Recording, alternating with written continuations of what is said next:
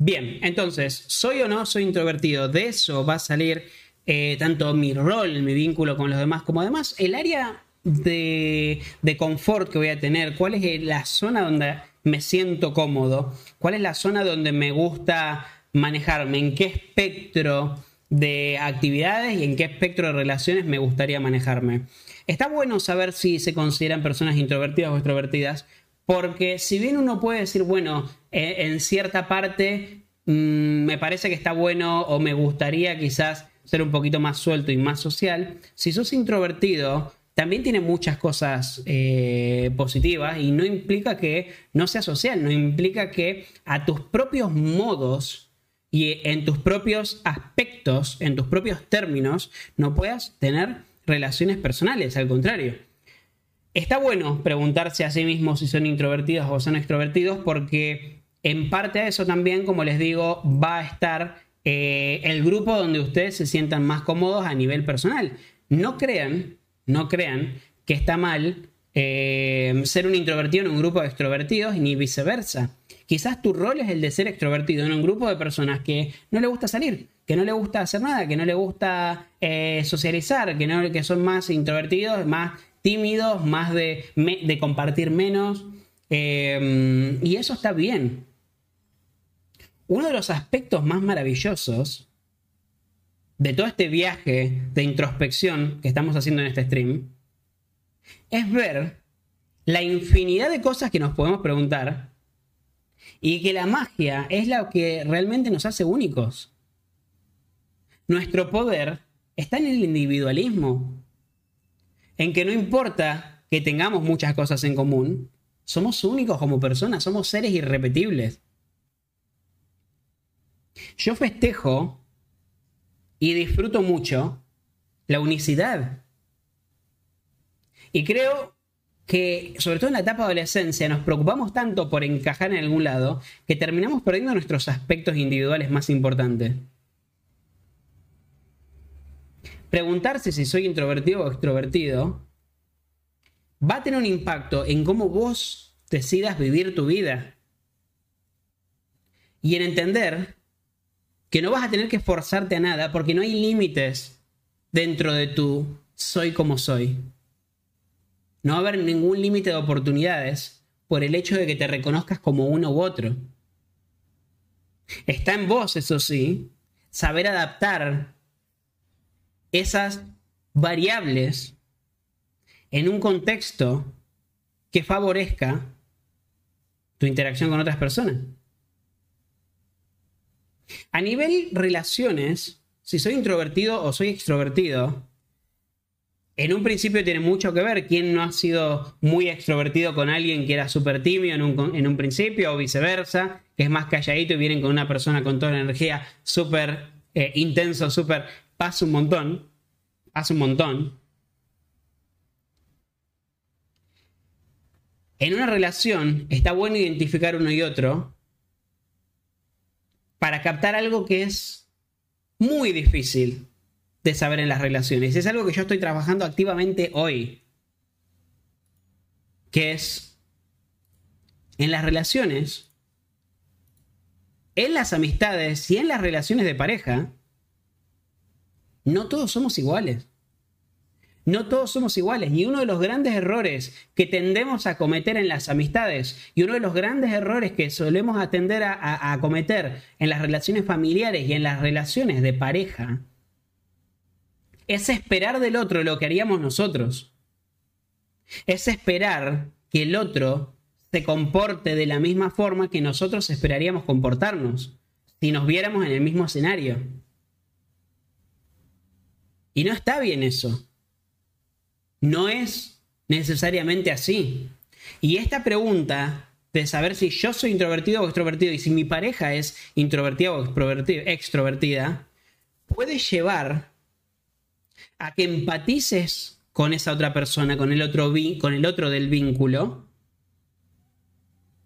que logres verlo desde sus zapatos, que logres verlo desde sus pies y ver el porqué de por qué se comportan como se comportan, el porqué de por qué hicieron algo que hicieron. Preguntarse si soy introvertido o extrovertido y cómo es mi pareja puede llevar a ver cómo se complementan si son opuestos o la afinidad que pueden tener si son parecidos. Y lo que vamos a tener que trabajar en la relación después de preguntarnos esto es en que haya dentro de lo parecido o las diferencias la menor cantidad de choques posibles por ello. Que no haya choques porque los dos sean introvertidos o que no haya choques porque uno sea introvertido y el otro extrovertido. Hay mucho que trabajar en ese sentido. Y a nivel laboral, preguntarse si soy uno u otro, si soy introvertido o soy extrovertido, va a tener mucho que ver cuando desarrollamos los vínculos en el trabajo. Para darnos a conocer como persona, como individuo, como empleador y como compañero, como colega. Yo creo que lo más importante de todo es como colega. Si te sabes introvertida, si sabes que tomar la iniciativa y contar mucho de vos y perder esa timidez es una dificultad que puedes llegar a tener, puedes buscar herramientas para aún así poder entablar algunos vínculos sociales en el trabajo y no que vivas aislada. Si sos extrovertido, puedes venir con mucha energía, muy intenso, y venir a un ambiente y ser chocante, porque nadie se maneja así. Entonces vas a tener que tener herramientas para frenar un poquito la intensidad.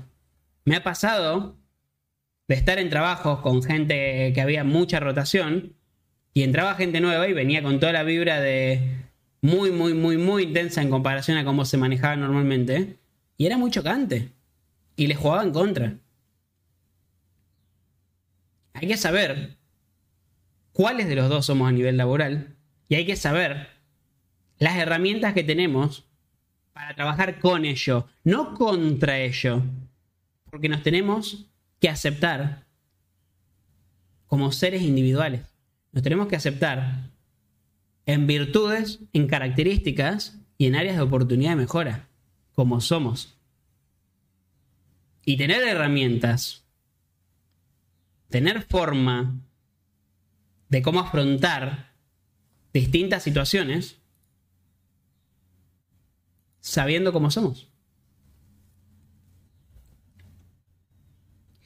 La pregunta número veinte, muchísimas gracias a todos los que me confirmaron que, que se escuchaba. La pregunta número veinte, la pregunta número veinte, la última que en siete preguntas, la pregunta número veinte me dice, ¿qué me apasiona?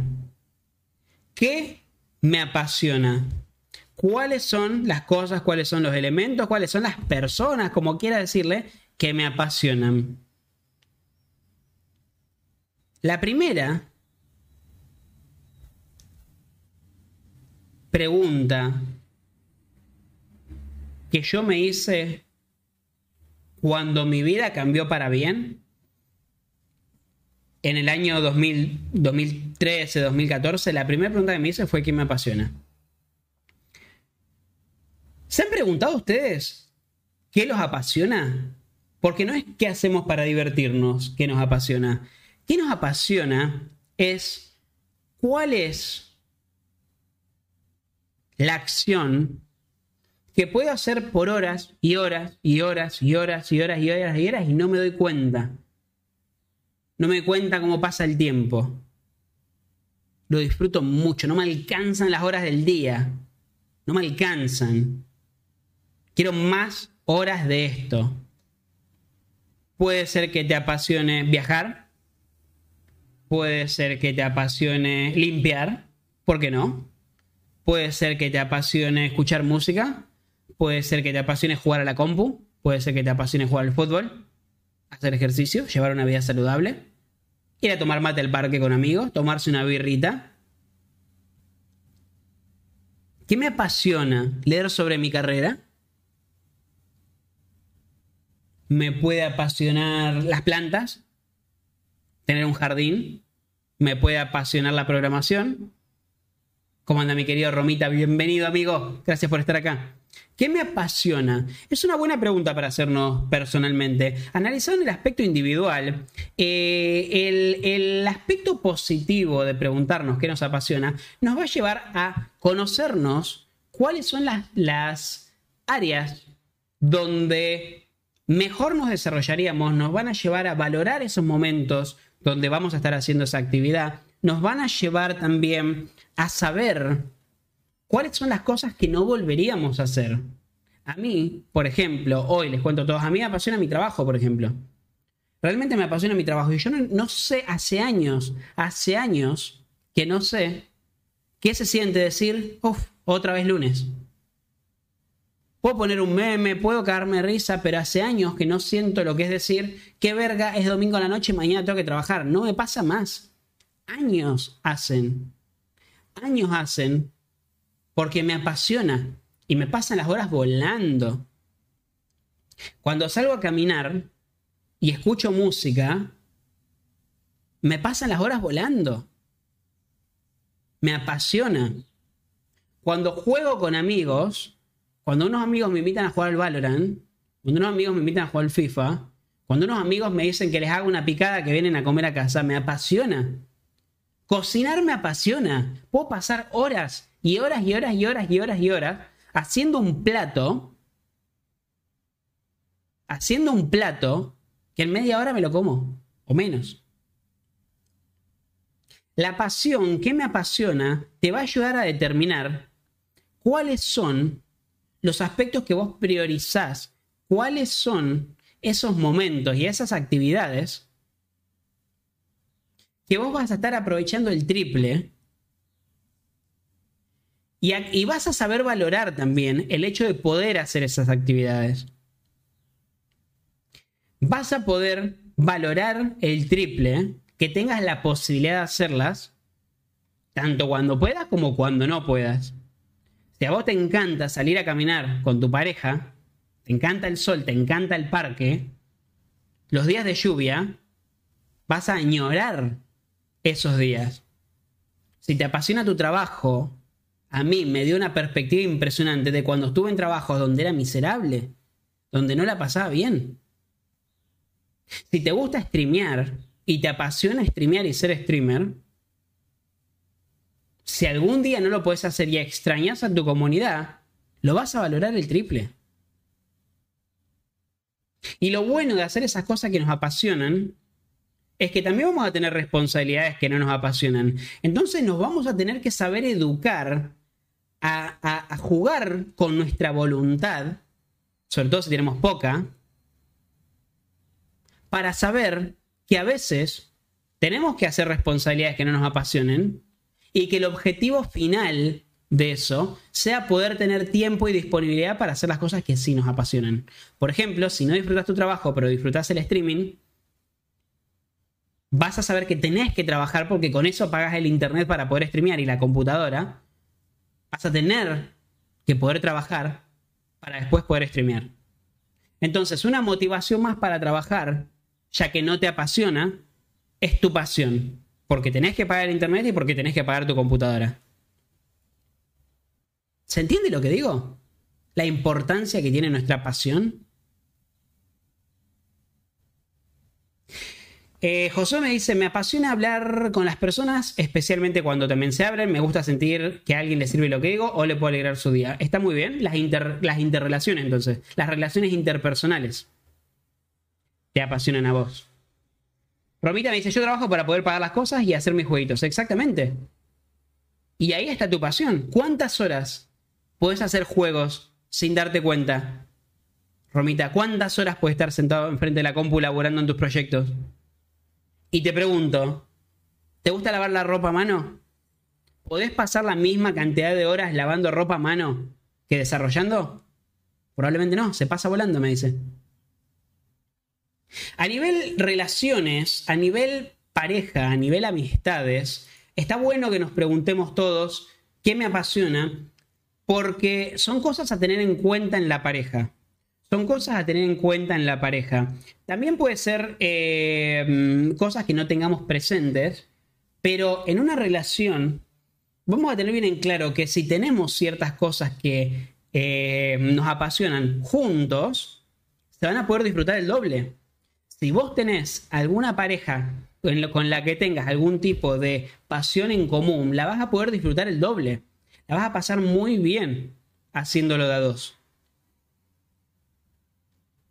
Te va a pasar con la pareja que pueden tener pasiones distintas y se van a tener que apoyar mutuamente con eso. Puede ser que vos no disfrutes ciertas cosas que tu pareja haga y que tu pareja no disfrute mucho ciertas cosas que haga dos, que hagas vos, y ahí vas a tener que poner la balanza sobre qué cosas, bueno, sacrificarás a pesar de que no te apasiona, pero lo haces igual por el hecho de lo contento que se pone o lo contenta que se pone tu pareja,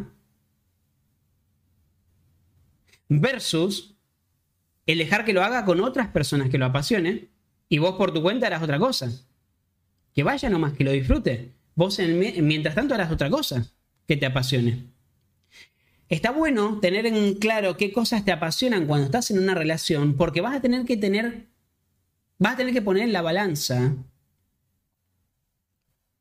el impacto que puede tener una relación. Si vos estás en una relación con una persona que te corta de hacer todas las, todas las cosas que te apasionan, te las minimiza, te dicen que son una boludez, te dicen que no son importantes, te dicen que son una pelotudez, que tenés que hacer otra cosa, que no la hagas, qué sé yo, y vivís una vida sin pasión, sin sentir esa emoción del ser humano que es de las más fuertes que existe, vivís una vida infeliz debido a las limitaciones que te pone tu pareja. Y hay que saber encontrar esa red flag, hay que saber notar que una persona primero pasivamente con unos comentarios de mierda, como todo el día jugando jueguitos, o otra vez estás con eso, otra vez estás viendo el partido, otra vez te vas a jugar al fútbol, con comentarios pasivos así.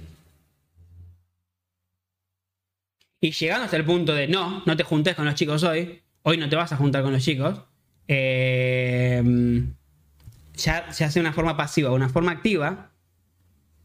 Una persona te puede limitar mucho las pasiones y hay que tener mucho cuidado. Hay que tener mucho cuidado. No estoy diciendo que todos los días te vayas a jugar al fútbol, no digo que todos los días, no digo que les faltes a su cumpleaños porque te fuiste a jugar al fútbol, no digo que no vayas al velorio de su papá porque te fuiste a pescar con tus amigos, sos un hijo de puta en ese caso. Ahí tenés que tener cierta empatía. Pero una persona que te vaya limitando tus pasiones por una inseguridad suya propia es una red flag. Y es una red flag mucho más normal de lo que podés saber. ¿Cuántos casos de amigas tengo? O ustedes, ¿cuántos casos de amigas tendrán? Que dejan de subir fotos en las relaciones porque sus parejas se ponen celosas. Quizás se conocieron así por Instagram, ¿no? Compartió una foto así en bikini, se gustaron y de esto y de lo otro, y después le dicen no subas fotos así. ¿Qué onda? ¿Qué onda? Estás bloqueado acá dando vuelta. Y en el laburo, preguntar qué te apasiona puede llevar, eh, bueno, esto mismo que decíamos antes, ¿no? Saber que quizás si no te apasiona tu trabajo, podés juntar al menos los recursos, que eso sí te va a apasionar, tener los recursos para poder hacer lo que quieras. Juntar los recursos gracias al trabajo para que vos puedas hacer lo que quieras cuando no estés trabajando. Comprarte una mejor compu, eh, pagarte el gimnasio, pagarte unas birritas con amigos, eh, tener plata, viajar, etcétera. O quizás, sí, te toca como a mí, estar apasionado a tu trabajo. Y realmente sentir que no existen más los lunes es uno de los mejores sentimientos que podés tener. Es uno de los mejores sentimientos que podés tener. Sentir que no existen más los lunes. Preguntarme por qué estoy apasionado, qué me apasiona, y sentir que tu trabajo te apasiona, es una de las cosas que más orgulloso me pone a mí de mi vida. Para mí es maravilloso. Para mí es genial. Esa es la pregunta número veinte. ¿Qué me apasiona? Nos quedan seis preguntas nomás. seis preguntas nomás. Eh, pregunta número veintiuno. Pregunta número veintiuno. Esta pregunta también me la he hecho bastante eh, en todo sentido. Y me encantaría saber si ustedes se la hacen o no. La pregunta número veintiuno me dice, ¿cuál es mi recuerdo más alegre? ¿Qué cosas recuerdo que me hayan hecho muy feliz? ¿Qué cosas recuerdo que me hayan hecho muy feliz? Y les pregunto a ustedes eso. ¿Lo, se, lo analizan normalmente? ¿Han pensado? ¿Han pensado? ¿Ustedes han frenado a determinar cuáles son sus recuerdos más felices? Ya sea si, si fueron padres, ya sea algún ascenso laboral, algún viaje, eh, casarse, eh, no sé, irse de viaje con su pareja, una luna de miel, una fiesta, eh, no sé, alguna reunión familiar. ¿Han frenado a preguntarse cuál es su recuerdo más feliz? Y a nivel personal, esto nos sirve un montón para ver de ese recuerdo cuál es eh, la conexión emocional que tengo con ese recuerdo, ¿sí? Depende de lo que sea ese recuerdo, ¿sí? Depende de qué fue de ese recuerdo lo que más feliz me haya hecho. Lo que podemos hacer es o apreciarlo por demás. Si yo sé que ese recuerdo, como recibirse en la facultad, me ha hecho tan feliz después de tanto estrés y tanto esfuerzo de estudiar y pasar noches sin dormir por eso, esa alegría, cuando te tiran huevos, debe ser impagable. Entonces, una de las cosas que a nivel personal te pueden servir de preguntarte a vos mismo cuál es mi memoria más feliz, mi recuerdo más feliz, perdón, es analizar en perspectiva que lo hayas logrado y valorarlo el triple. Pensar hacia atrás, el decir, qué bueno que logré esto, qué bueno que esto se dio, qué bueno que tuve la oportunidad de estar con estas personas, si son personas que ya no están más acá con nosotros. Qué bueno haber valorado a estos familiares o a estos amigos antes que ya no estén más con nosotros. Qué bueno haber pasado estos momentos tan lindos juntos. Esos recuerdos, para aquellas cosas que no se pueden revisitar, vistos en perspectiva, pueden ser muy sanadores, incluso en momentos donde no estemos tan bien. Y en aquellas cosas que sí se pueden repetir, nos pueden ayudar en obrar, a obrar en pos de eso. Yo cuando me acuerdo que estuve en una jungla de Tailandia, en el medio de la nada, sin ningún tipo de internet ni conexión con el mundo exterior, cuando recuerdo eso, recuerdo lo feliz que fui cuando escuchaba las cascadas caer en una jungla que, impensada, una alegría impresionante, compartía con un amigo que quería mucho. Y cuando pienso que fue un recuerdo así, digo, lo podría revisitar. Podría, está bien que económicamente es medio complicado, ¿no? Pero el día de mañana quizás vuelva a tener la posibilidad. Quizás el día de mañana lo pueda hacer perderme una jungla con mi pareja, con mi novia, con mi esposa. Eh, se puede volver a revisitar, me puedo ir solo. Y puede ser un momento igual de feliz. Igual de feliz. Lo bueno, en la otra perspectiva de ver cuáles son tus recuerdos más felices, es volver a pensar en lograr una cosa de esa índole. Si te gusta seguir estudiando después te recibiste, seguí estudiando, lo vas a volver a lograr. Si querés seguir viajando, seguí viajando. Está bueno preguntarse a sí mismo cuáles son, eh, cuál es el, mi recuerdo más feliz, porque te ayuda mucho a sentirte bien con vos mismo.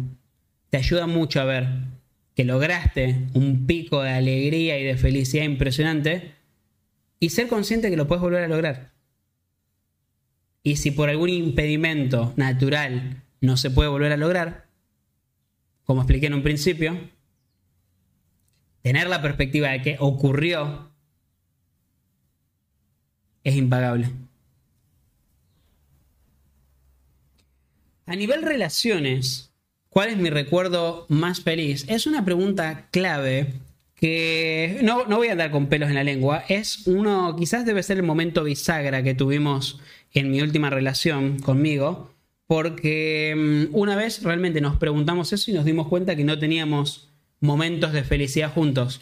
Nos preguntamos eh, en mi última relación cuál es en los últimos meses el momento donde más feliz hemos sido eh, conviviendo y todo eso, y ninguno tenía un momento compartido con el otro. No éramos, no, no teníamos recuerdos felices juntos. Y es una muy buena pregunta para hacerse a nivel relación también. ¿Cuál es mi, mi mayor recuerdo, mi mayor alegría? Y mucha gente te puede llegar a decir cuando tuvimos un hijo, cuando nos casamos, la luna de miel, eh, no sé, habernos ido de viaje con mi compañera, nos fuimos a, a, a mochilear por todo el norte, nos fuimos a conocer la Patagonia, nos fuimos a Europa, eh, no sé, comer cierta comida en Italia, tomarse una birra en Irlanda, eh, cagarnos de frío en Dinamarca. Eh, hay tantas, tantos recuerdos que uno puede armar con su pareja. Puede tener tantos recuerdos lindos de cosa armada. Que es una buena pregunta para hacer con el paso del tiempo de la relación, a medida que va avanzando la relación. ¿Cuáles fueron las cosas que más te han hecho feliz? Porque, por una parte, como digo, puedes llevar a... A, a recordarlo con mucha alegría, con mucho ímpetu, con mucha eh, con mucha euforia esos lindos momentos que han pasado, o te puede pasar como a mí, que te puede llevar a darte cuenta que no estás en una relación donde seas feliz, que no estás con la persona con la que tenés que estar, que la, la, la, la ser, tener una perspectiva tan cercana, ¿sí? Donde no había un respiro, donde no había un tiempo para uno o una, lleva a darte cuenta que no tenés momentos felices con esa persona. Y esto es una decisión a tomar, el, el obrar en base a eso. Y es toda una noticia darte cuenta que la persona que tenés al lado no te hace feliz. No te hace feliz. Y no va solo a nivel vínculo, relación, sino también pasa en las amistades. Tengo muchos amigos que me cuentan sobre sus otros amigos y no le aportan ningún tipo de felicidad. No aportan nada a la relación. Entonces uno tiene que elegir cuáles son esos vínculos que elegimos tener. Piensen, ¿cuál es el recuerdo más feliz que tengo con este vínculo? Y a nivel laboral, ¿cuál es mi, mi recuerdo más feliz? Viene un poquito en lo que estábamos hablando antes, del hecho de saber que si tenés recuerdos felices en tu trabajo, puede ser un trabajo que no sea necesariamente asqueroso, ¿no? Por más que tenga algunas cosas que se puedan mejorar, puede ser un trabajo que tenga muchas cosas rescatables, que tenga muchas cosas que te hagan feliz más allá de ciertas variables que no te pongan del todo contento. Por ejemplo, a nivel económico, sería muy difícil que yo eligiera irme a otro trabajo, no porque me paguen bien o me paguen mal, por el hecho de que tiene que haber una oferta realmente buena para que me saque a mí de un lugar donde me siento feliz. Tiene que ser una oferta muy buena para sacarme de un lugar donde estoy feliz. La felicidad no se compra. Está bien que tener plata puede traer felicidad, no voy a decir que no. Como dicen, la, la plata no trae la felicidad, pero cuando se va se la lleva. No digo que teniendo plata no puedes comprar cosas que te hagan felices, ¿sí? Pero lo que voy a decir es que es muy difícil ponerle un precio a la felicidad. Es muy difícil. Y a nivel laboral, a nivel laboral, sentirte feliz en tu trabajo, sentirte feliz con lo que haces, por lo que vivís, es muy, muy raro encontrar, pero se puede, si buscar lo suficiente. O quizás tenés suerte y lo buscás la primera, te toca la primera. Pero también encontrar cuál es ese momento que más feliz nos hizo en un trabajo que quizás no amemos del todo, nos puede llevar a, a valorarlo un poquitito más a la hora de tomar una decisión en cuanto al trabajo. Josué me decía, eh, mucho y solo tengo uno muy preciado, un recuerdo, la vez que viajé a conocer a mi mejor amiga por persona, eh, en persona por primera vez, y estar con ella en su fiesta de quince y todo lo que compartimos los días que estuvimos juntos. Buenísimo recuerdo. Otra vez, fíjate cómo tenés una inclinación, José, a, a, te digo, a las relaciones humanas, al vínculo afectivo, con alguien con quien ya me dijiste antes que por más que no siempre coincidan, se respetan como tal y se aprecian como tal. Muy lindo recuerdo. Muy lindo recuerdo. Número veintidós. Y ya estamos por terminar. Nos quedan cinco nomás. Número veintidós. Pregunta número veintidós es: ¿qué me dicen mis sueños? ¿Qué me dicen mis sueños? Y acá con sueños voy a decir las dos cosas. Desde los sueños, sueños... hasta los sueños de objetivos, ¿sí? Mi sueño sería algún día convertirme en tal cosa o en cual otra. Eh, ¿Qué me dicen mis sueños?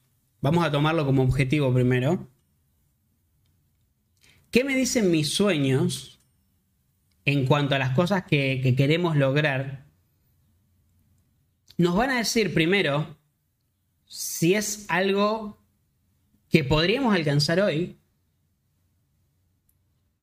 o que tenemos que trabajar para alcanzar. A nivel personal, preguntarte qué te dicen lo, las cosas que vos querés lograr, tus sueños, te va a llevar a determinar si hoy estás donde querés estar o si tenés que empezar a cambiar los aspectos de tu vida en pos de lograr tu objetivo. ¿Qué me dicen mis sueños? A mí, como persona, me pueden demostrar también hacia dónde quiero ir, con quién quiero estar, qué tipo de valores son innegociables, qué tipo, qué tipo, perdón, de vínculo quiero generar, qué tipo de personas alrededor mío o personalidades no voy a tolerar. Preguntarme qué me dicen mis sueños a nivel personal me va a demostrar si el foco de mi visión está apuntando para el lado correcto o no. Si mi sueño es armar una comunidad y ser streamer y que la gente me vea, etcétera, etcétera, etcétera. Si fuera ese mi sueño, me va a hacer replantearme muchas de las cosas que estoy haciendo. Y si realmente... Eh, el resultado de las acciones que estoy tomando está enfocada en eso o no. ¿Qué me dicen mis sueños? ¿Estoy parado donde tengo que estar parado o no? También hay que prestar atención a los sueños, sueños. ¿Qué estás soñando? ¿Cuáles son esos recuerdos o esas situaciones con las que soñás? ¿Sobre quién soñás? ¿Qué vínculos soñás? ¿Qué amistades? ¿Qué soñás sobre tu pareja? Escuchar un poquitito, tratar de recordar lo que soñás siempre es útil para ver en qué estás pensando. ¿Qué pensamientos te andan rondando la cabeza? A nivel relaciones, ¿qué me dicen mis sueños, mis objetivos?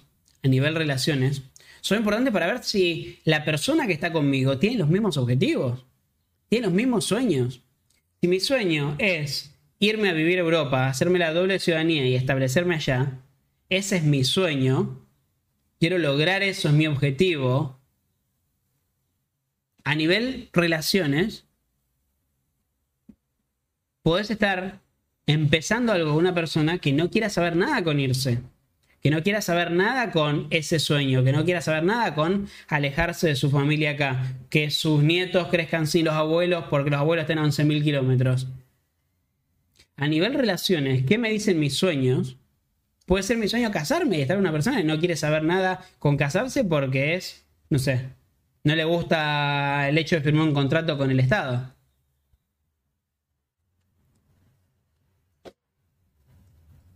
Eh, a nivel persona, puedo soñar tener un hijo y puede estar con una persona que no quiere tener hijo, que quiere adoptar, o que no quiere adoptar, que no quiere ser ni madre ni padre. Y puede ser. Entonces, a nivel relación, tenemos que tener en claro cuáles son nuestros sueños, qué nos gustaría lograr y ver hasta dónde está esa afinidad en los sueños, ver hasta dónde compartimos esas cosas. Si tu sueño es, mi mejor amigo se fue en bicicleta desde San Nicolás, provincia de Buenos Aires, Argentina, hasta Cartagena, Colombia. Su sueño era ese, fue su sueño toda la vida, desde que lo recuerdo. Se puso de novio, convivió muchos años con la novia, en el momento en que la novia se recibió, se fueron juntos a cumplir ese sueño. Se fueron en bicicleta, quiero volver a repetir, de San Nicolás, Argentina, hasta Cartagena, Colombia. Era el sueño de él. Y en la convivencia, y en la relación, y, y en el estar juntos, también se terminó volviendo algo para ella. Su sueño. Y lo lograron juntos. Esa es la relación a la que tenemos que apuntar cuando les compartimos nuestro sueño. A esa relación. Y a nivel laboral, a nivel laboral, ¿cuáles son mis sueños? Tiene un impacto muy importante. Si mi sueño es conseguir una empresa que me dé trabajo para, no sé, irme una vez por año a, a Estados Unidos de viaje por trabajo, tengo que ver si el trabajo que estoy me va a dar las posibilidades de hacer ese viaje. Si no es por trabajo y te querés ir en persona, solamente en persona, eh, digo en persona, perdón, en vacaciones, vos como individuo tenés que estar con un trabajo que te permita ahorrar un dinero como para ir. Vos tenés que analizar qué me dicen mis sueños sobre si este es el trabajo que me va a permitir lograrlos. Si este es el trabajo que me va a dejar a mí lograr lo que quiero lograr. Si mi objetivo es casarme, ¿me alcanza con este trabajo? ¿Este trabajo me va a dar licencia por casamiento? ¿Este trabajo me deja, si mi sueño es tener una familia, este trabajo me deja la cantidad de horas suficientes en el día para disfrutar con mi esposa y mis hijos? ¿Qué me dicen mis sueños en relación a dónde estoy parado? Así esta es la relación y este es el trabajo que quiero para lograrlos. Vamos a la pregunta número veintitrés. Vamos a la pregunta número veintitrés. Que esta es eh, más fácil a nivel personal que la conexión con los otros dos, pero lo vamos a ir viendo. Mi sueño, me dice Josué, es eh, lo que quiero hacer es mantenerme y tener tiempo para hacer las cosas que me gustan. Mi sueño de lo que quiero lograr involucra relaciones interpersonales, así que sí, creo que tengo una inclinación por eso. Eh, ¿A qué te referís con mantenerte y tener tiempo para hacer las cosas que te gustan? ¿Mantenerte económicamente? Vos decís tener una independencia económica que te permita fuera de tu trabajo eh, hacer otras actividades. ¿A eso te referís?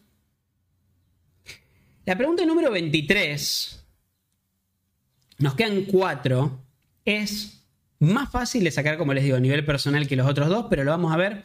La pregunta número veintitrés es, ¿cuál es mi libro favorito? ¿Cuál es mi película favorita? ¿Cuál es mi banda favorita? ¿Cuál es mi color favorito? ¿Cuál es mi comida favorita? ¿Y cuál es mi animal favorito? Te van a parecer una boludez. Pero hay mucha gente que no frena a pensar esas cosas. Hay mucha gente que no sabe por qué ni cuáles de estos aspectos son los suyos. ¿Cuántas veces le has dicho a alguien cuál es tu comida favorita y te dice, uh, no sé, cuál es tu banda favorita? No, ni idea, hay un montón. ¿Cuál es tu color favorito? No, ni idea. ¿Cuál es tu animal favorito? Alguno te puede decir, el perro. ¿Por qué? Porque tengo un perro y soy feliz con los perros. Genial. Pero a nivel animal, quizás otros tengan una, un punto de vista mucho más simbólico de por qué. ¿Cuál es tu película favorita? ¿Cuál es esa película que podrías ver horas y horas y horas sin cansarte? ¿Cuál es tu libro favorito? ¿Qué has leído? Harry Potter, El Señor de los Anillos. ¿Qué has leído que te ha cambiado la vida? Que vos decís, no puedo estar sin leer esto. Para mí el libro de Harry Potter y la Orden del Fénix es uno de los libros más maravillosos que leí en mi vida. Uno de los libros más maravillosos que leí en mi vida. No pondría a Harry Potter como mi libro favorito, pero definitivamente es uno de los libros que más me devoré en mi vida.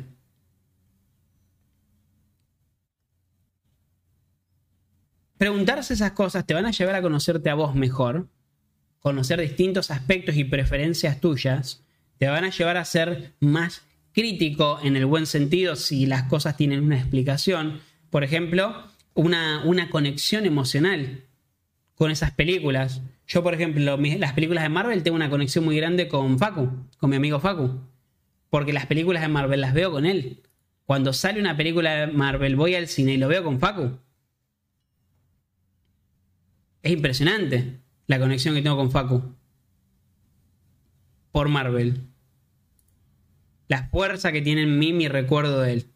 En bandas, una banda que me encanta, Pánica de Disco, es una banda que me encanta, Fall Out Boy, y me recuerdan a, un, a una pequeña, a una noviecita que tuve cuando tenía dieciséis años, diecisiete, diecisiete, dieciséis, no sé, dieciséis. Me recuerda mucho a Agostina, porque a Agostina le gustaba y a mí me gustaba. Entonces, fíjense cómo mi banda favorita la escucho hoy en día, temas que salieron años y años después, y aún así te trae ese recuerdo. ¿No les pasa con las fragancias también? Hay fragancias, hay olores, que sentís perfumes que te recuerdan a parejas, amigos, a familiares, qué sé yo. Tu libro favorito, tu comida favorita, tu color favorito, una comida. Mucha gente en comida favorita te dice el asado de mi viejo. Eh, las pastas de mi vieja, eh, las pastas de la nona, el guiso de no sé, lo que sea, el lemon pie de mi pareja. Cuando tienen un vínculo afectivo, cuando tienen un, un porqué afectivo o una historia, una conexión, lo hace mucho más interesante. Y son historias que cuen, cuenta historias. Ese, ese favoritismo que tenés, cuenta una historia. En una entrevista me preguntaron con qué animal me identificaría. Yo dije un águila, la inventé en un momento. Resultó que me puse a investigar después sobre las águilas. Me encantaron un montón de cosas de las águilas. Y me tatué una, tengo una en mi pantorrilla izquierda. Después de que conseguí el trabajo.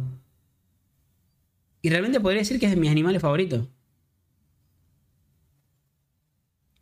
Y la anécdota, la, la, la conexión emocional que tengo con decir que el águila es mi cosa favorito, es la, la, la entrevista de trabajo en la que dije, ah, el águila, inventé un chamullo. ¿Por qué? Eh, me puse a investigar, me encantó todo lo que representaba el águila. Y muchos de los aspectos de las águilas en sí. Y me la tatué. Tengo una historia detrás de cada favoritismo. ¿Ustedes se han preguntado el suyo? ¿Tienen una historia detrás de cada favoritismo? ¿Tienen una historia detrás de su libro favorito, de su película favorita, de su banda favorita, de su comida favorita, de su color y animal favorito? ¿Tienen una historia? A nivel relaciones, amistades, pareja, la cantidad, la fucking cantidad de puentes que puedes crear con una persona por tener gustos parecidos es infinita. Una cantidad infinita. Si vos conocés a alguien o estás en relación con alguien con el que compartas alguna lectura, algún libro en particular, ver alguna serie o, o película en, en particular, poner alguna banda de música en particular, cocinarse algo rico juntos, tener algún animal juntos. Esos vínculos, esos puentes que se crean, generan una conexión infinita en lo afectivo. Y les voy a decir, hay una de las cosas más lindas que no me pasan desde que era chiquito. Desde chiquito debe hacer diez, quince años que no lo hago. ¿No hay una cosa tan hermosa como ir al parque con tu pareja, estar los dos así tirados y que uno le esté leyendo al otro un libro que disfruten los dos, ¿verdad? Una maravilla. Ver una película en pareja, ir al cine, en el estreno de una película, bingearse una serie, estar los dos limpiando la casa con su banda de música favorita de fondo, cocinarse algo en pareja. Dentro de saber cuáles son las cosas que más te mueven a vos y conocer la de tus parejas, pueden ser que tengan muchas similitudes y en esas similitudes logren entablar nuevas conexiones, o por otra parte puede ser que conozcas cosas nuevas que a esa persona le apasionen, a vos no, a vos todavía no, y cuando las conozcas digas, ah, me encantó. Me encantó. Me pasa con el... Eh, me pasa con el... El soundtrack. Me pasa con el soundtrack de Guardianes de la Galaxia. El soundtrack de la película Guardianes de la Galaxia, la uno y la dos, de James Gunn. Me parece una maravilla. Me parece una maravilla. Y he tenido conexiones con personas que sentían lo mismo por ese soundtrack. Es buenísimo, ¿viste? Sí, es buenísimo.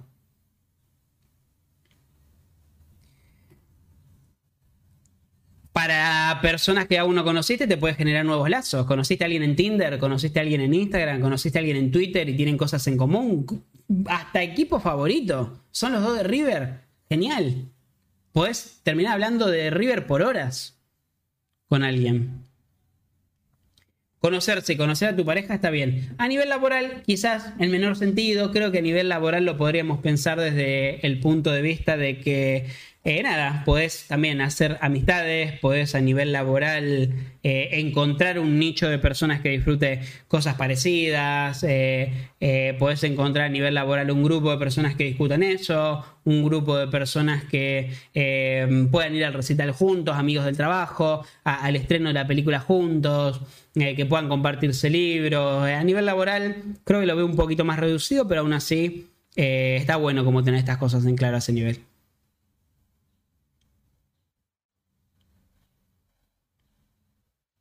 Romita me decía, ciertas bandas me teletransportan a cuando tenía quince. A mí me pasa lo mismo, te juro. A mí eh, tengo ciertas bandas que... Te digo, Panic es una, Fall Out Boy con los temas viejos es otra, Cielo Raso es otra. Me recuerda eh, a, a otra época de, de mi juventud, eh, con una vida totalmente distinta a la, a la que tengo ahora. El olor es súper teletransportativo. Muy, muy, muy, muy. Incluso hoy me pareció... Me, hoy, hoy crucé unas señoras que tenían un perfume de, de una pibita que me comía cuando tenía quince, dieciséis años. Eh, y no la vi nunca más después de esa etapa. También estoy hablando hace dieciséis años. Hace dieciséis años y pumba. Automáticamente me teletransportó ahí. No era la chica esta de, de Panic, era otra. Pero sí, los olores es increíble cómo se guardan en la memoria. Son muy teletransportativos. Teleportativo, perdón. El asado, es mi, eh, el asado le batió a Rosario. El asado, en un rato llega el asado. Eh, el asado, bueno, el asado yo lo relaciono automáticamente con mi viejo y con mi abuelo. Más que nada con mi, con mi viejo. Eh, asado es igual a comer con mi viejo. Para mí. Por más que lo coma solo, por más que estar al lado de la parrilla, para mí estar al lado de él. Aguante el globo, me dice Quemero. Conocer una chica de Huracán también debe tener su... su encanto para vos. Pregunta número veinticuatro, la antepenúltima. ¿De qué estoy agradecido? ¿De qué estoy agradecido? ¿De qué cosas estoy agradecido a nivel personal? Estar agradecido puede ser de cosas que te han sucedido o cosas que has logrado vos, pero puedes estar agradecido de muchas cosas. Vivimos en una sociedad, we live in a society, diría Joker. Eh, vivimos en una sociedad que nos lleva, normalmente, nos transporta a pensar ¿Qué más nos falta? Para la felicidad, para estar como queremos, para quiero, quiero, quiero, quiero tal cosa, quiero tal otra, me falta esto, me falta esto, me falta esto. Pensamos, algunas personas piensan que la felicidad es el destino y para ese destino necesitas cosas y no se dan cuenta que, a mi entender, puedo estar errado, a mi entender, la felicidad es el camino. Suena un cliché, hay pelo de Floki por todos lados, perdón. Suena un cliché, pero la felicidad es el destino.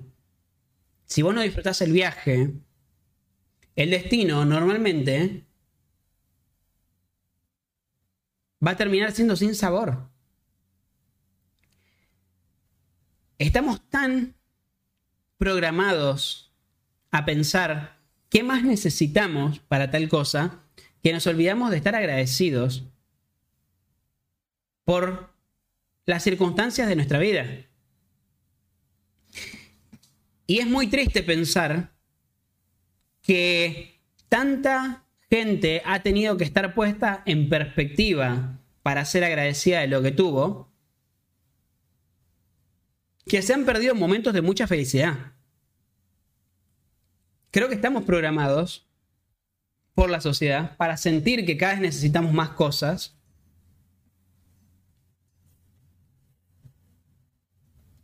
Y para no darnos cuenta de la cantidad que ya tenemos, y no hablo de cosas materiales solamente, y que hay que valorar.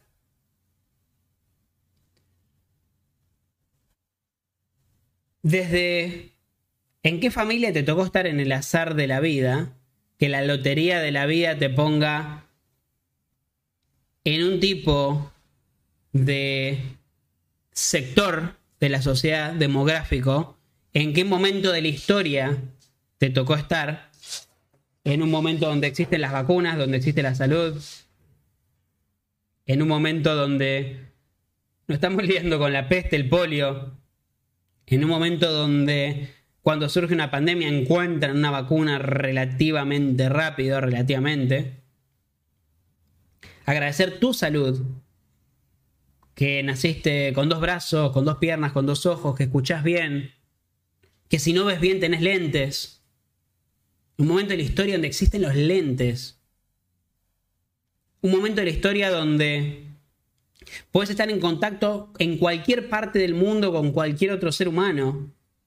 No importa lo que estés haciendo, antes, cuando querías hablar con tu novia, antes cuando tenías que hablar con tu novia, tenías que volver de la escuela, llamarla al fijo y que atienda al papá y dar la cara al fijo. Tenían que ir a la habitación de la casa donde estaba el fijo, porque había uno o dos teléfonos fijos. Después salieron los inalámbricos.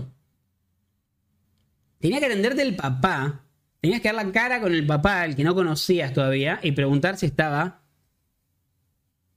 tu pareja o, o la chica que te gustaba, como le quieras decir, o chico.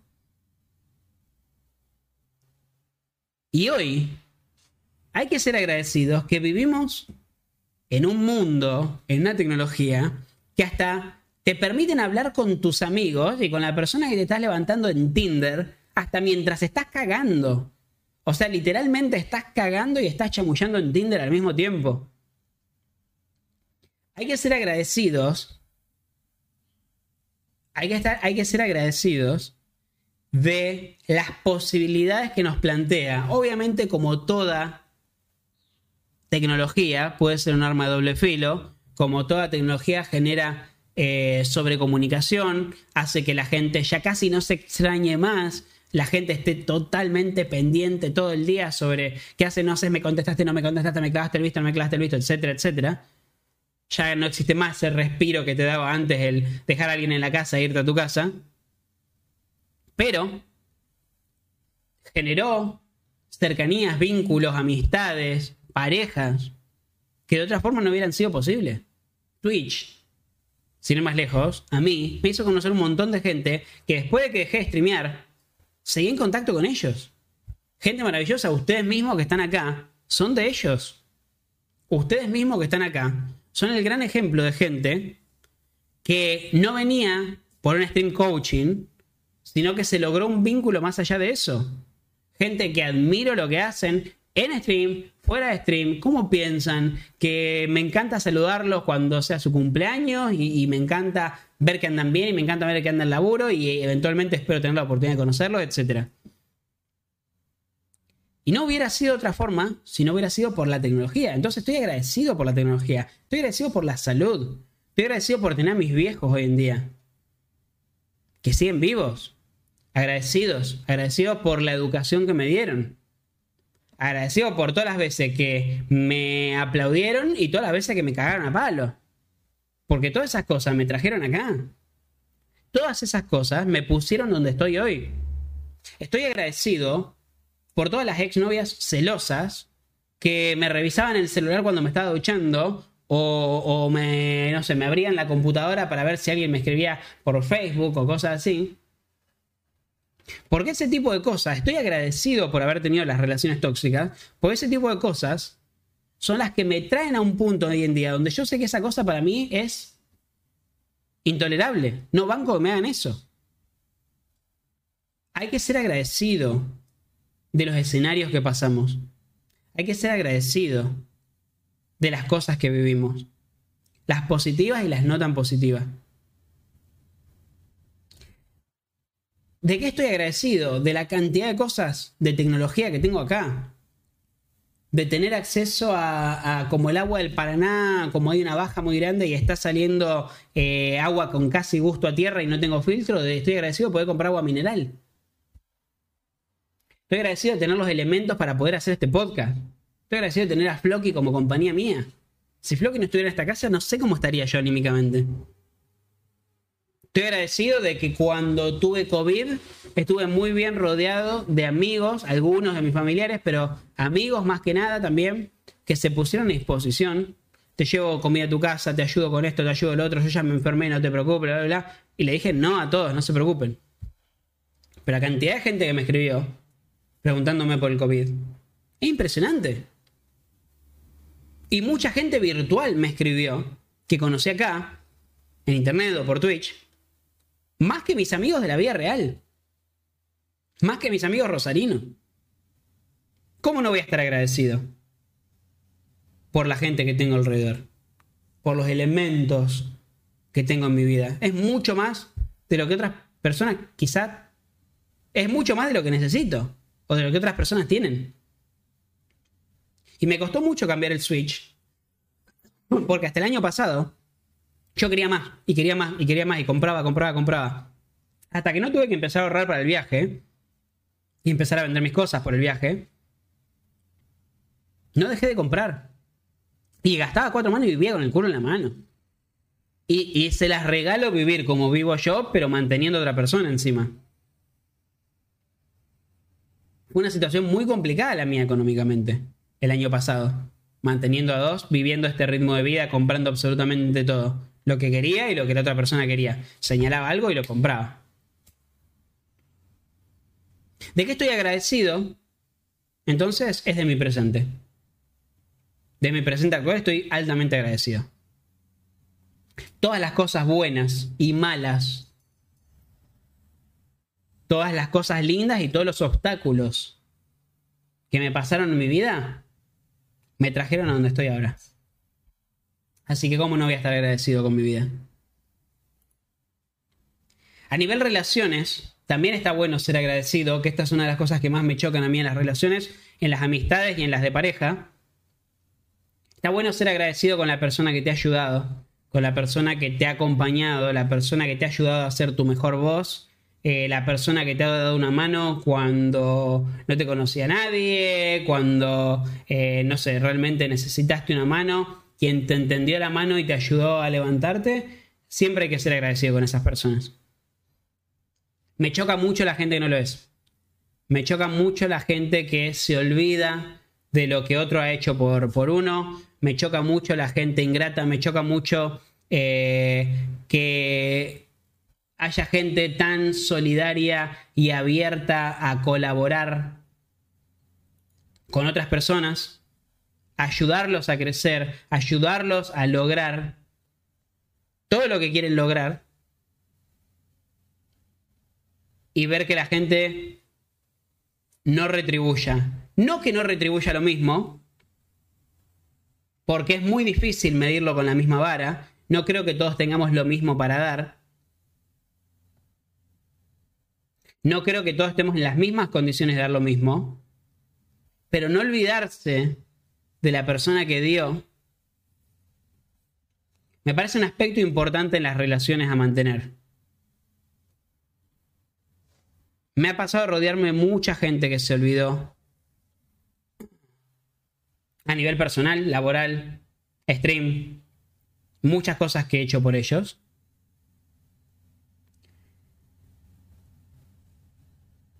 Y me ha costado mucho esfuerzo mental el, el no hacerme mala sangre por eso.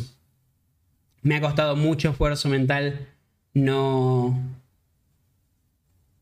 no echar en cara, no cortar las relaciones, no eh, enfrentar o confrontar a esas personas.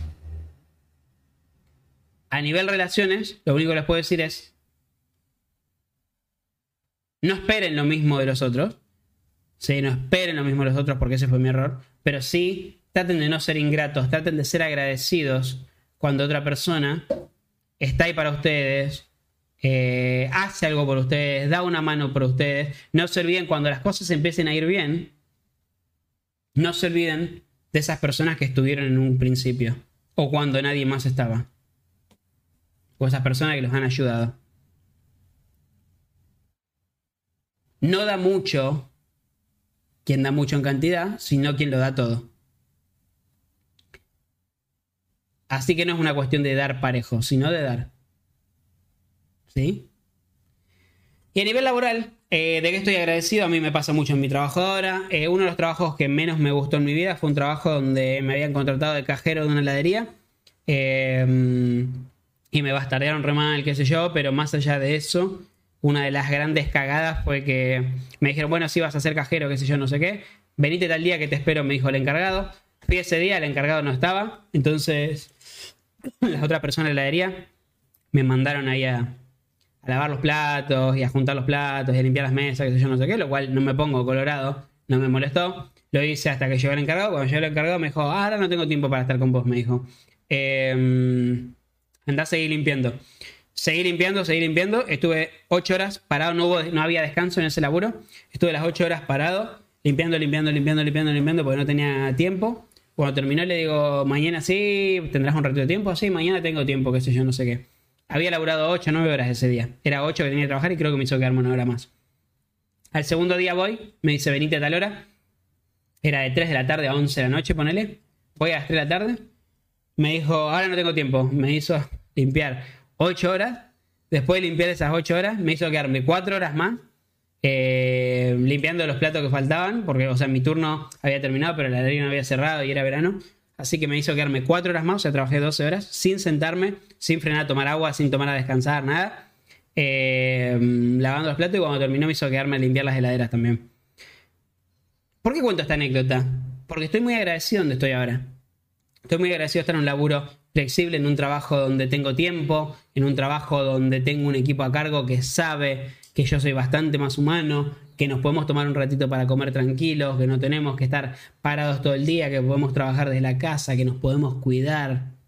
Eh, un trabajo que no te hace mierda los dedos, ¿sí? De tanto jabón en polvo, de jabón en polvo, escúchame, de detergente, de detergente quise decir, de detergente. Eh, jabón en polvo, cualquiera, lavaba la plata con jabón en polvo el tipo, eh, de que no te arruinan las manos con, con el detergente o que no estás refregando todo el día. Yo estoy muy agradecido de eso. No quita que tener un trabajo así también está bien y es digno, no digo que no, todo es digno, está buenísimo. Si tenés un trabajo de, bach, de bachero está buenísimo, ojalá no sean como fueron conmigo y te den una oportunidad de sentarte a comer una vez cada ocho horas al menos, que te sientes media hora, una hora. Eso sí no se lo deseo a nadie. Si alguien lo tiene, lo siento mucho.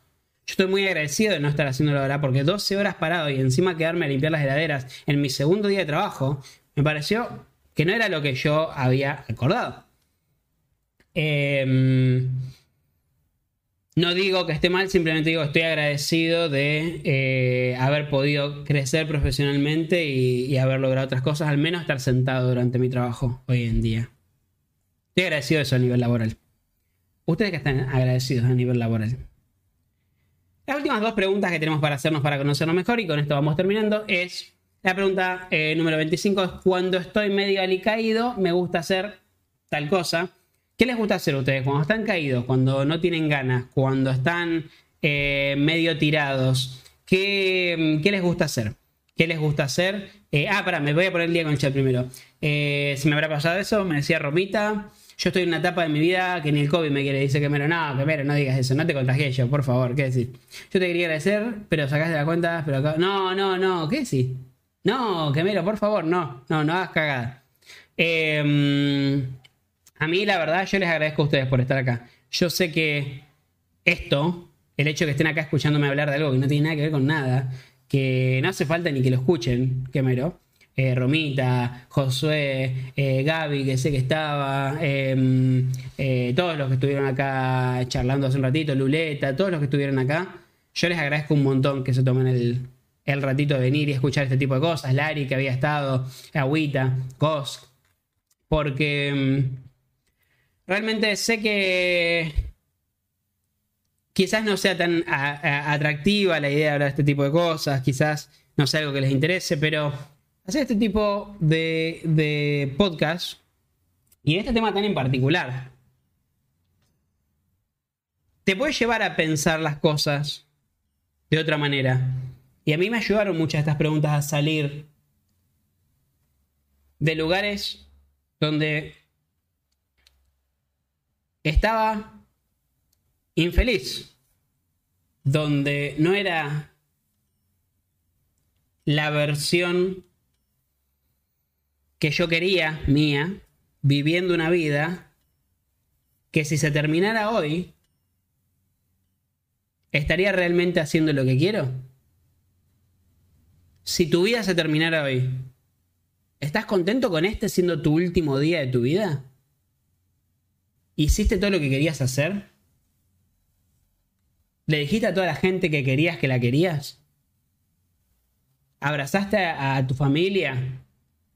¿Jugaste con tus amigos? ¿Perdonaste lo suficiente? Todo, todo este tipo de preguntas nos ayudan a conocernos mejor. Todo este tipo de preguntas nos ayudan a, a saber cómo analizar estos aspectos de nuestra vida, para ver si orientamos más lo que queremos o, o nuestra visión, nuestras acciones hacia lo que queremos.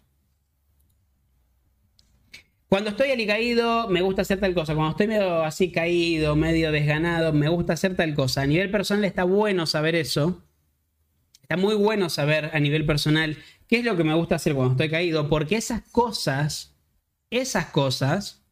son a las que voy a ir, son las cosas a las que voy a, eh, en las que me voy a cobijar cuando tenga eh, obstáculos que me hagan sentir mal. Cuando estoy caído me gusta hacer tal cosa. Está bueno saber cuáles son nuestros mecanismos de defensa para lidiar con la angustia. Vamos a saber cuáles son y vamos a ver qué tan sanos son las acciones que tomamos cuando pasan cosas que nos enojan, que nos deprimen, que nos dan insomnio, que nos dan ansiedad. Cuando estoy caído, me gusta hacer tal cosa, es una evaluación que yo tengo que hacer para entender si es sano o no lo que estoy haciendo, para entender si la salida de esa angustia es algo que me va a hacer bien, si la salida de esa angustia es algo que es positivo para mí, para mi cuerpo, para mi salud, como, no sé, hay gente que cuando está angustiada sale a hacer ejercicio, o si es algo que puede ser detractor. Si puede ser algo que sea un retroceso, hay gente que cuando está mal...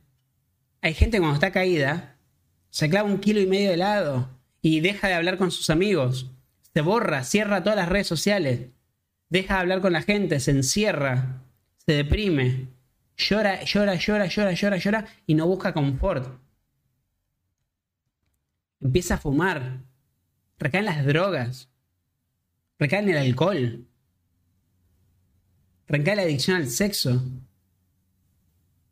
Empieza, no sé, hay tantas salidas que pueden ser nocivas cuando nos sentimos mal, que hay que tener eso en cuenta, hay que tener en cuenta el análisis de cuando me siento caído, ¿qué me gusta hacer?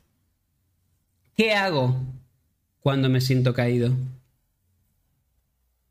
En ese análisis ustedes verán si están usando una salida sana, saludable, positiva para ustedes y su espíritu y su cuerpo,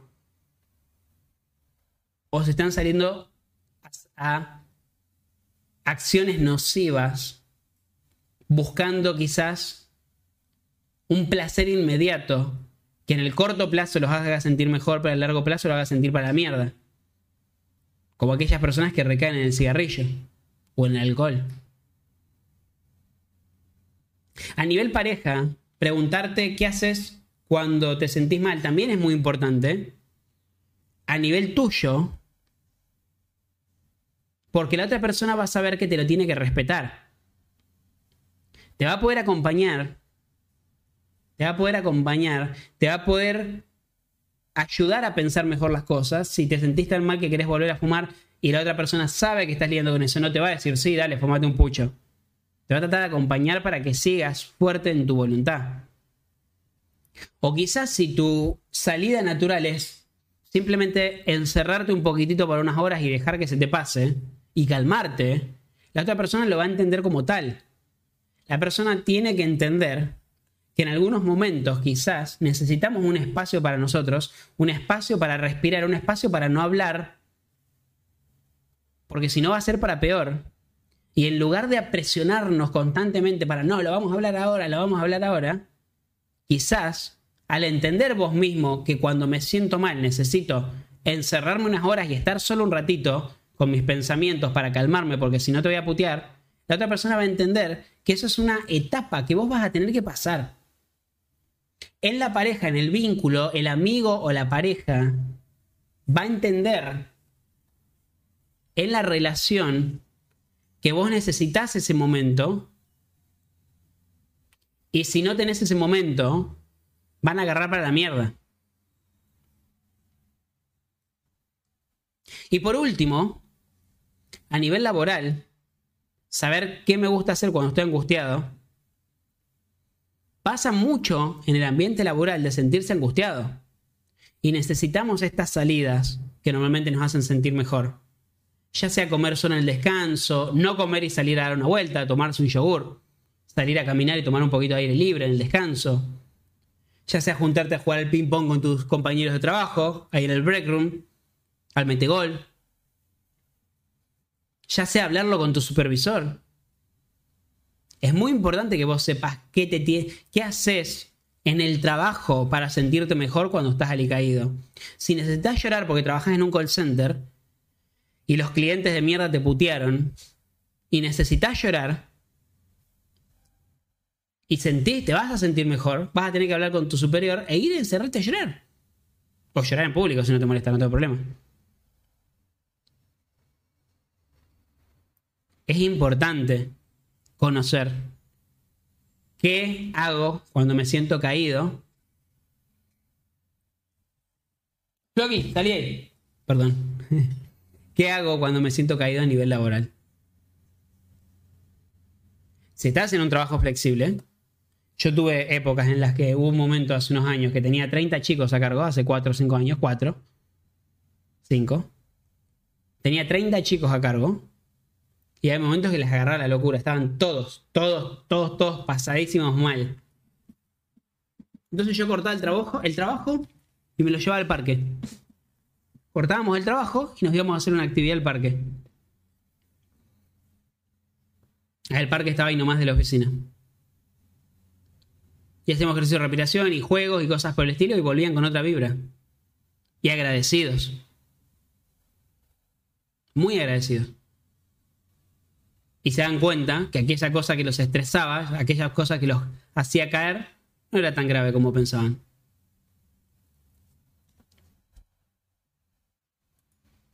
Gracias por seguir acá, José. Y la última pregunta, para conocernos mejor, con esta pregunta vamos a terminar la serie de introspección. La última pregunta es... ¿Querés una pregunta? Sé que estoy estresado. ¿Cuándo? Y esta pregunta la quiero nombrar. Esta pregunta la quiero decir. La quiero traer a colación. Porque hay mucha gente que utiliza la palabra estresado. Hay mucha gente que utiliza la palabra insomnio. Y hay mucha gente que utiliza la palabra deprimido. Abierta y, y, y libremente, sin hacer realmente referencia a cada una de esas condiciones. Hay mucha gente que dice, no, tengo insomnio. ¿Por qué? Pues no me puedo dormir.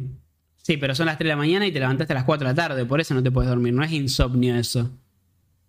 Y el insomnio no es una vez que pasa ocasionalmente. Es algo sostenido en el tiempo, en los meses, y tres, cuatro veces por semana o más.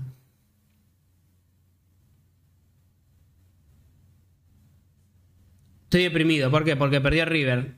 No sé si es depresión. Puede estar triste. Pero no sé si es depresión porque perdió a River. Puede ser otra cosa. Otro elemento. También no está en nosotros juzgarlo, ¿no? Eso será un profesional que lo juzgará. Pero lo que voy es que... está la palabra estresar. Estoy estresado. Estoy estresado cuando... muy... poca gente... logra frenar el estrés de antemano. Es muy normal. Es muy normal. Saber que estás estresado cuando estás estresado y no cuando te estás estresando. No sé si se entiende lo que quiero decir. Es muy normal ver que ya estamos desbordados y no que nos estamos desbordando a poco. No ver que cada vez estamos tolerando menos. La pregunta estoy estresado cuando hago tal cosa es tratar de entender cuáles son los factores, cuáles son los elementos, cuáles son las variables, las emociones o las acciones que tomamos cuando estamos bajo estrés. ¿Cuáles son las emociones que atraviesan nuestro cuerpo, nuestra mente, nuestro corazón? Cuando estamos estresados o estamos empezando a estresarnos. ¿Cuáles son las acciones que tomamos? Hay gente que come de más. Hay gente que es stress eater. eater. Come por estrés. Duermen mal, se estresan más, son workaholics, están horas y horas y horas trabajando, comen para el ojete. Hay stress eaters. Hay gente que deja de comer por estar estresado y le pega por ese lado. Hay gente que se altera y le contesta para el orto a los amigos, a la pareja, a la familia. Hay gente que llora en el estrés. No se enoja, sino que se angustia y se larga a llorar. El estrés se puede trabajar. Hay ejercicios para laburar el estrés, para lidiar mejor con el estrés o para minimizarlo. Para que se empe- empequeñezca. Desde ejercicios de respiración a, a un millón de cosas. Hasta no les diría que hagan esto, pero hay hasta fármaco para eso.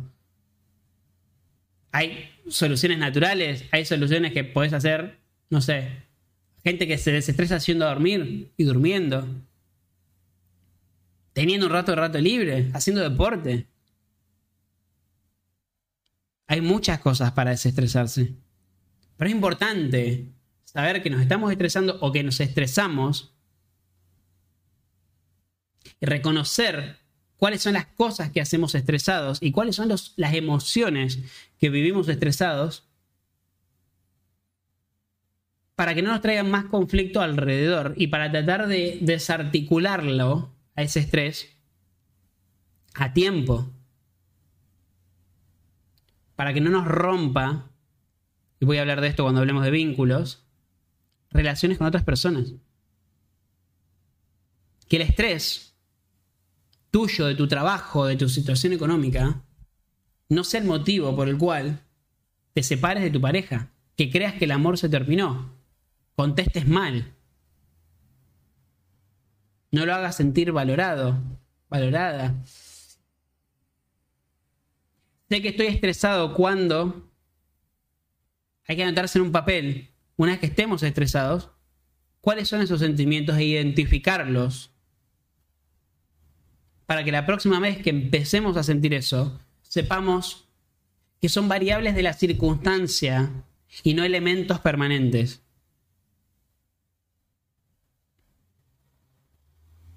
A nivel relaciones, saber qué cosas te estresan puede ser lo que salve un vínculo.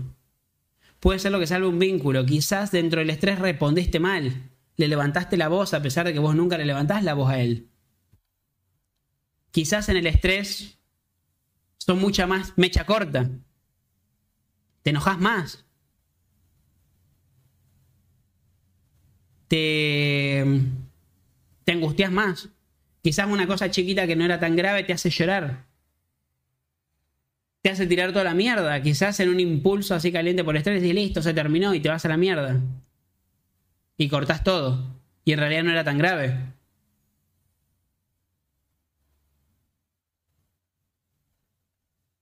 Hay muchos. Hay muchos elementos. Bájate ahí. Que en los vínculos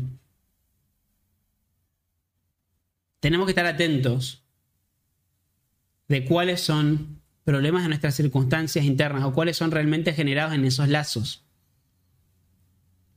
Tenemos que tener mucho cuidado de no reaccionar en esos lazos de forma potenciada por el estrés que estamos viviendo en otro ambiente.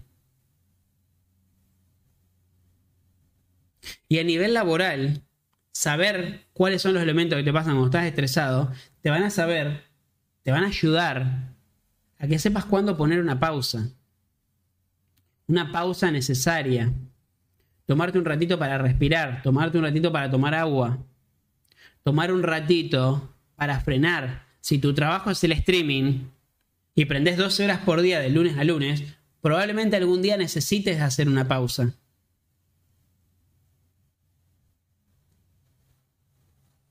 Saber que estoy estresado en el trabajo puede ser lo que termine siendo una bisagra entre continuar trabajando en paz y tener un brote en pleno trabajo, un ataque de enojo con tu jefe, un insulto a un cliente, romper un auricular de un call center de la bronca.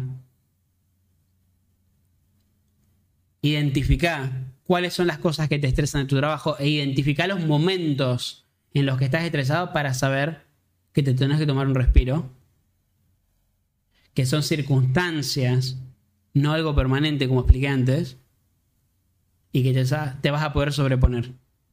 Y que tenés que hacer los ejercicios que tenés que hacer para que ese estrés se minimice.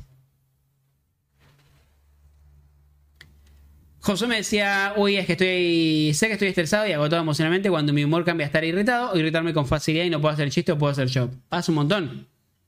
Me pasa, amigo. Me pasa, amigo. Yo te voy a contar otra, mía personal. Yo estoy estresado o infeliz, infeliz más que nada, cuando menos comparto en redes sociales, cuando menos historias, menos posteos, menos tweets vean míos, cuanto menos vean, más estresado o más... Eh, o más triste estoy, o más angustiado. Mientras menos aparezco, más angustiado estoy. Por eso, estando de novio, no subía nada. Por eso mismo.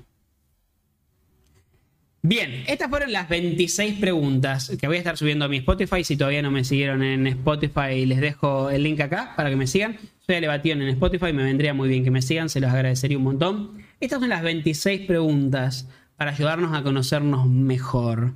Estas son las veintiséis preguntas que nos tenemos que usar, que nos tenemos que replantear para ver si realmente lo que estamos haciendo y lo que estamos diciendo y lo que estamos, en lo que estamos accionando es lo que nos va a llevar a nosotros a ser felices, a ser eh, nuestra mejor versión, a desarrollarnos como persona y como seres humanos. Muchísimas, muchísimas gracias a todos los que me escucharon hoy. Muchísimas gracias a todos los que me escucharon las otras veces. Voy a estar subiendo esto a la brevedad. El próximo podcast no va a tener nada que ver con esto.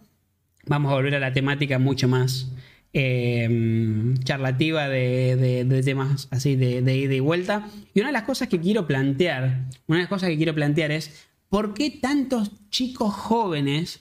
Una de las cosas que podremos llegar a hablar en los próximos programas es ¿por qué tantos chicos jóvenes tienen el sueño y están solamente enfocados en ser streamers? Nadie tiene un plan B, nadie dice, no, bueno, también voy a estudiar tal cosa. Eh, realmente se quieren sentar y streamear, nada más. Y no les importa streamear dos horas por día, de lunes a lunes. Eh, y el sueño de ellos es eso, es lograrlo acá. Tengo muchas cosas para plantear al respecto. Y lo vamos a estar hablando, pero mientras tanto, por lo pronto, me voy a, a despedir de esto de hoy. Son cuatro treinta hora argentina. Un abrazo grande hasta Londres, a mi querido Romita. Espero que estés teniendo un buen invierno allá, amigo. Un abrazo grande a todos mis amigos sudamericanos también, a todos mis amigos de México. Un eh, inmenso agradecimiento a toda la gente que se quedó acá escuchando las cosas que tenía para contar. Ya me pueden seguir en Spotify. Un beso inmenso para todos.